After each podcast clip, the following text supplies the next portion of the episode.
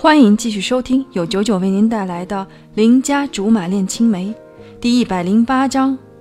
不喜欢听吗？不错，不错。风贤在董卓走后，终于主动现身了，假惺惺地拍着手掌夸赞我说：“连新生代的选秀明星都围着你团团转，果然是年轻人，魅力无法挡。”我瞧着瞧着，竟然也想起自己年轻的时候了，厉害厉害！我没有像他预想的那么窘迫和生气，反而还称赞他几句。他狐疑地看着我，我说：“我真不敢想象，凭你的聪明才智，年轻时候该有多厉害呀！”他脸上的笑容变得有点不太和气，看样子是之前太小看我，如今。我突然摆出态度，他有点出乎意料。老实说，我不是恭维你，是真心觉得你很不错，年轻轻就做到这个位置，在业界很有口碑。之前有人说你仅仅是外表好看而已，那些有生意往来的人为了接近你，故意便宜你的事情都愿意干。这些事情都是我从黄盖那里打听来的。早就觉得这个卖萌的人不交心，果然两块蛋糕就能跟我掏心掏肺。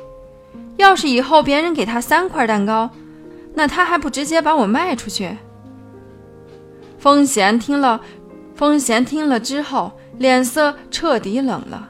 我就说他肯放弃之前的好差事，跳槽到这边的新部门做开荒牛，貂蝉固然是个很大的因素。还有一点也不容忽视，能走得如此干脆，相比之前的环境，应该不是很好吧？流言蜚语是软攻击，但是，我话锋一转，我相信那些都是谣传。现在这个社会，哪个老板会花钱请一个花瓶儿？就算我不相信你的实力，也该相信刁叔叔的眼光。再者，我是真的很佩服你。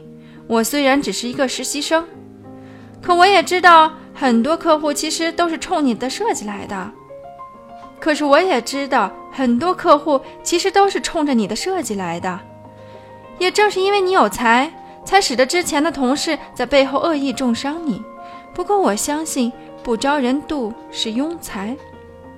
风贤听到这里，更加不明白我说的是什么，眯着眼睛问我：“所以呢？”你到底想说什么？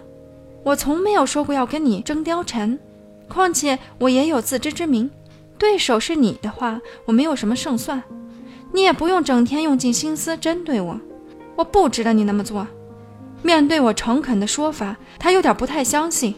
此时我有点可怜他，混到今天的位置的确很风光，可是有几个人知道，风贤这样的强势风光的女强人，内心其实很软弱。很没有安全感，甚至已经不再相信任何人。你说的真的？我点点头。你没有必要再拿董卓来招惹我。我不接受董卓，并不代表我想介入你和貂蝉之间。不是我消极，也不是我自卑，我只是懂得失去了就失去了。我不会死皮赖脸抓着不放。也不知道他有没有相信我，或许我也不指望他能相信。我只是想单纯的说出我自己的想法，憋在心里真的真的很难受。他忽然笑了，有点自嘲。你所谓的刁叔叔真的很厉害。你是说有眼光请了你吗？他摇头，不是，是请了你。我心里有点忐忑。这是夸奖吗？不喜欢听吗？